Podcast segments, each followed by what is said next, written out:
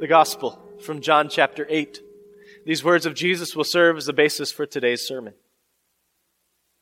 To the Jews who had believed him, Jesus said, If you hold to my teaching, you are really my disciples. Then you will know the truth, and the truth will set you free. They answered him, We are Abraham's descendants and have never been slaves of anyone. How can you say that we shall be set free?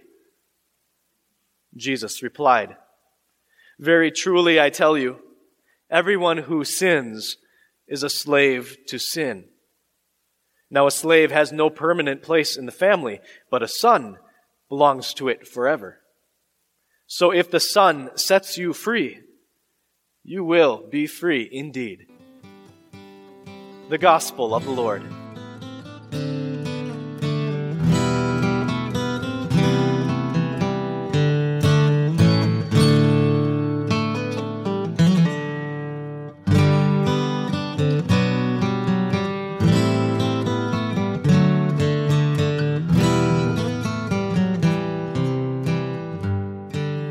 By grace alone, by Scripture alone, and by faith alone.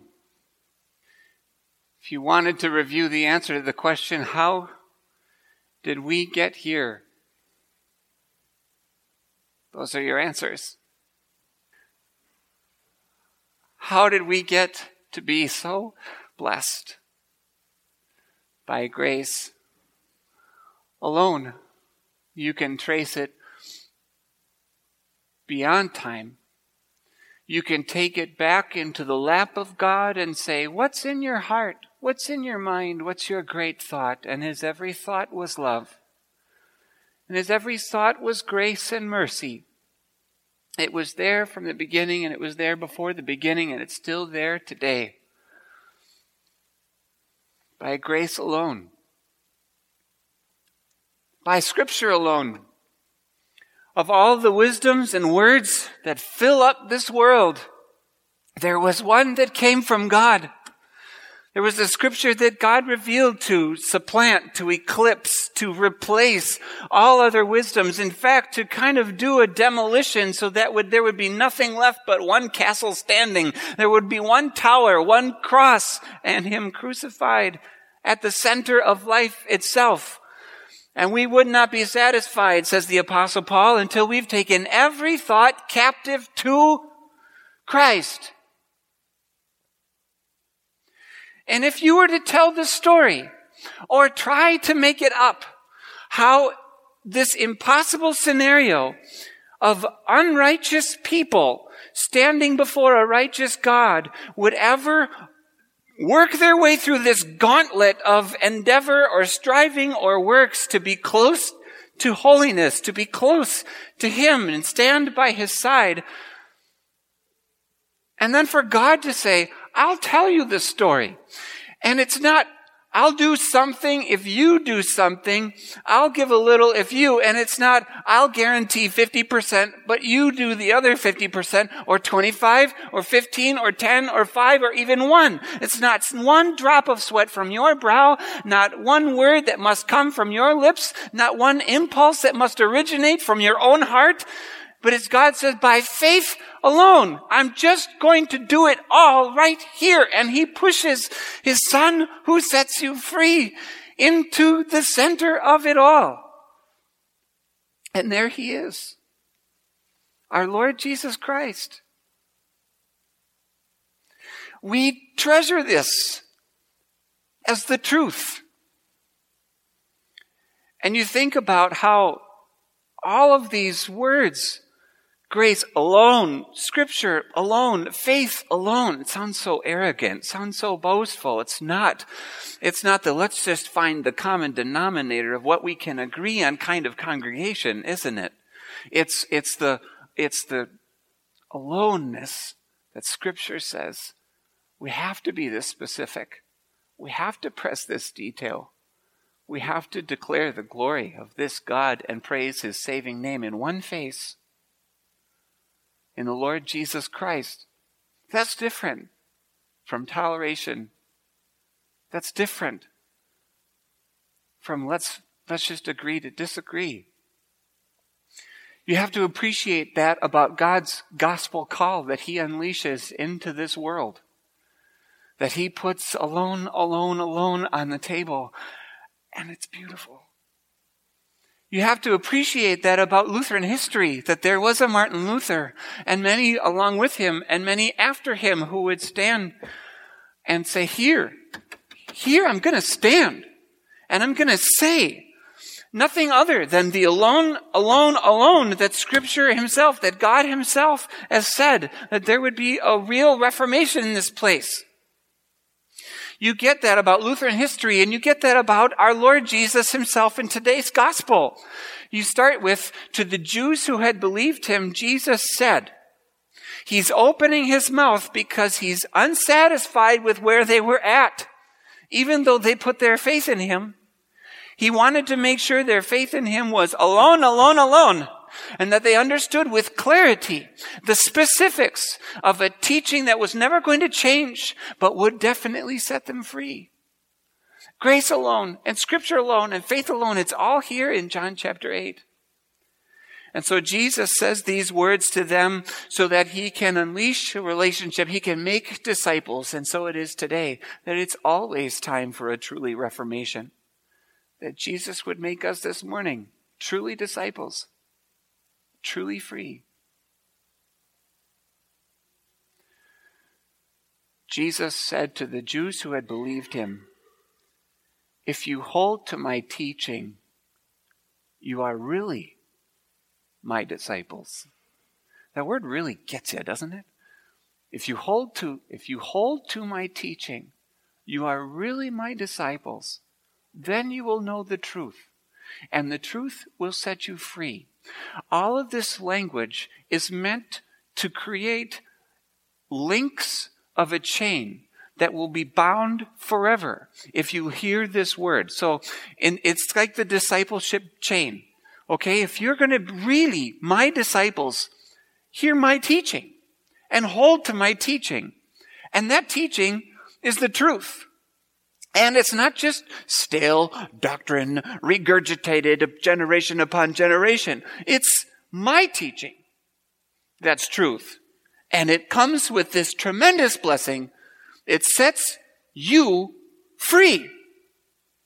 And you'll be set free. Jesus locks it all down. He puts it all and casts this, this vision in front of people how he makes disciples that you're not going to be disciples just by being close to me, just by following me around Galilee for a little while. You're going to be my disciples when you have my words. I'm going to make you mine. I will bring you into my kingdom, to my, as my disciples, my students, my subjects, by my words, by my teaching that is truth and will set you free.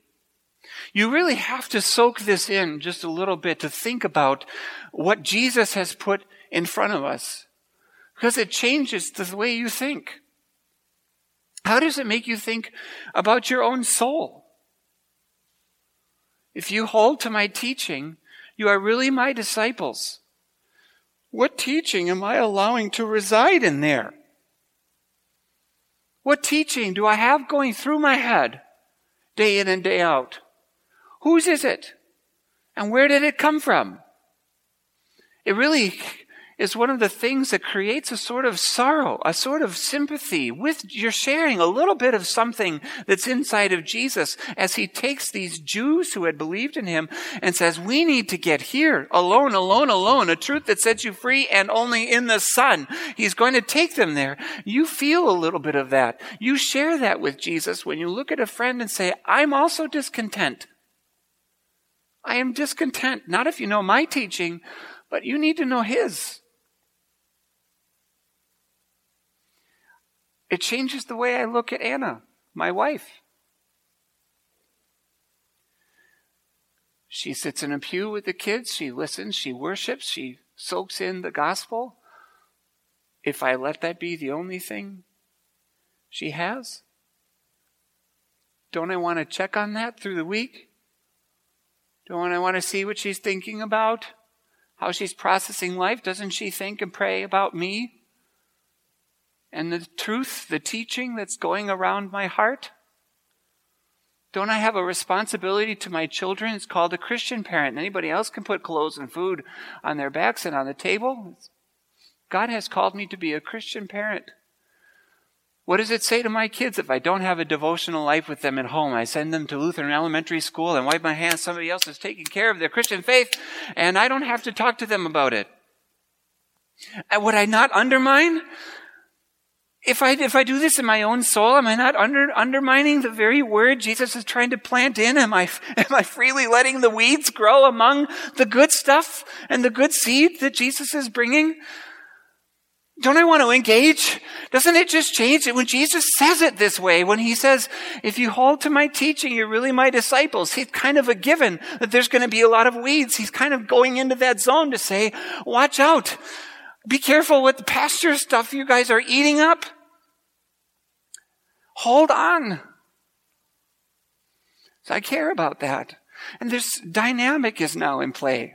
Every single relationship in life. How do I think about my parents? What have I said to them lately? I don't want to just leave them with my teaching. I don't want my kids to just have my teaching, my poor example. Have I apologized to them? Have I asked for their forgiveness? Have I forgiven not just for myself, but in the name of Christ? They would hear the gospel from my lips. Do I ever say it? If you hold to my teaching, Jesus says, mine and no other, you are really my disciples, knowing the truth that sets you free. In such an important death or life, all or nothing dynamic. The Jews replied, We're Abraham's offspring. What do you mean we need to be set free? We've never been slaves of anyone. What if I pointed out sin in my child? What do you mean I'm a sinner? I do good all the time. God can't possibly be upset with me. What if I hear it from a friend or a spouse or myself?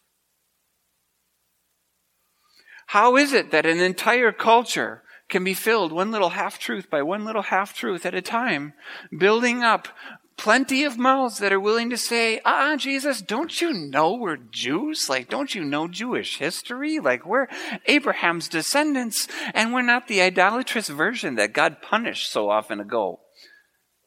We're the cleaned up generation. We're Abraham's descendants doing it right. We're the righteous generation. We're not slaves in the way you're trying to make us slaves. We're not slaves of anyone or anything. And they throw this back at them. You have to see the great and the sinful power move at play in their hearts that they're going to spew this out back at the one who just said, if you hold to my teaching, and he just did a little bit of teaching, you're really my disciples. And they say, uh uh, that's not teaching. We're Abraham's descendants. We don't need to be disciples. How is it that there could be so many different people in Martin Luther's day that would parrot and say the words, Jesus gives us a little bit and we got to do the rest? Good thing we've got plenty of opportunities around us to earn God's favor and make up for the sins that we do each day. How is it that there's an entire culture with this widespread wickedness spreading like a wildfire among them in their hearts? How did that take place? You know how it does. Because it's always time for a truly reformation. And we pray, Come, Holy Spirit. Move in us, though we be unwilling. Plant your truth deep within us and what other kind of word or teaching have you ever heard of that talks to dead people and makes them alive? Whatever kind of word would ever come to such sinners and such rebel hearts and still say, in the name of the Father, sins are washed away. Whatever, whatever teaching have you ever fathomed that would pour out grace alone by scripture alone, through faith alone, like you would have in baptism, that make you new again and, and born again and give you the status. Just give you the status and say, this is what you are by my teaching. This is what my teaching means for you. I push Christ into the center, God says. There he is. You don't have it any other place. But it certainly fits the prayer, help us, Lord Jesus, to hold to your teaching that we may be truly disciples, truly yours, the teaching by which you make us yours. And despite their rebellion, Jesus goes into full truth mode. He doesn't like hedge the bets. He doesn't back off in any way. He continues to expound and he makes it all the worse. You're not just slaves in a light-hearted sense. He says, and he says it so powerfully, very truly I tell you, if anyone sins, that person is a slave to sin. And you know what about slaves? Slaves have no permanent place in the family. He not only just assessed them as sinners, and left it to the honesty of heart, no list of commandments, no laundry list of sins or crimes to expose. So, do you need him to this morning? He just lets you be honest with yourself. If anyone sins, that person is a slave to sin. And then he piles up the darkness and he casts them outside these these who believed they belonged at the table, these who said we're Abraham's offspring, we're a part of the family, he tossed them outside and said, You have no permanent place. You know what's truth about slaves? You know what the truth is? You have no permanent place. And suddenly they're cast outside the building and they're one banging on the door. Let us in, let us in. We're brothers and sisters. We're, we're children and sons and daughters of Abraham. And we're knocking at the door. Don't you know us? Don't you know us? And he opens it. I'm sorry, I don't know you, slam. In the place of darkness and the weeping and gnashing of teeth. It's a terrifying place to say, you have no permanent place. You know what's true about slaves? You have no permanent place in the family. And now they're knocking, rest restlessly. And if anybody has soaked up just a smidgen of his teaching this morning, you find yourself completely and utterly terrified. And that's when Jesus speaks to the terror. And he says, but a son is permanent.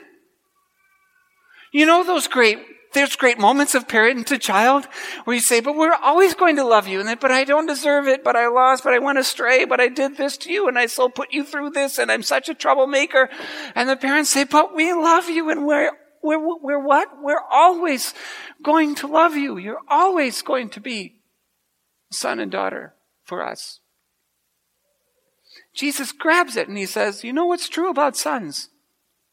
They have a permanent spot if the Son sets you free, you will be free indeed.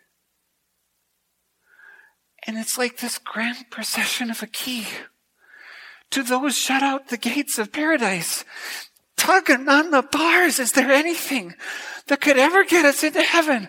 And Jesus just settles the noise and calms the soul.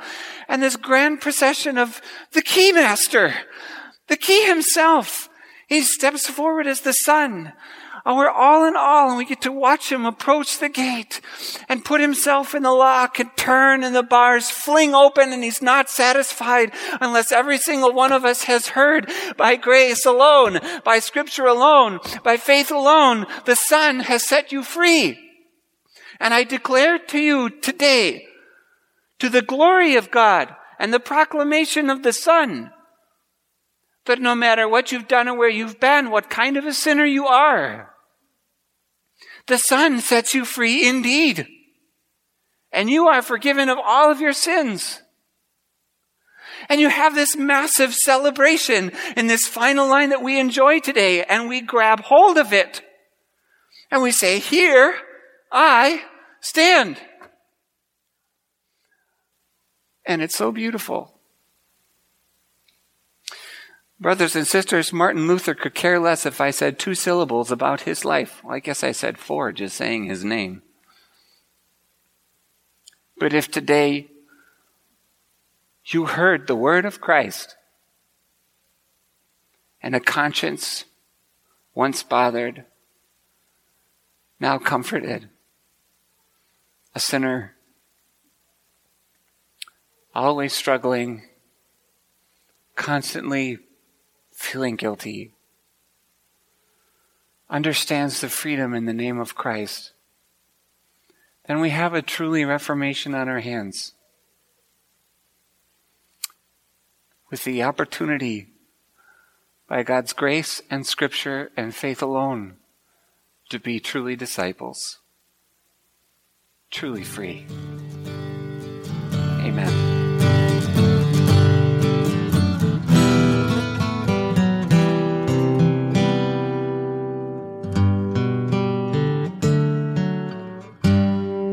The Lord bless you and keep you. The Lord make his face shine on you and be gracious to you. The Lord look on you with favor and give you peace.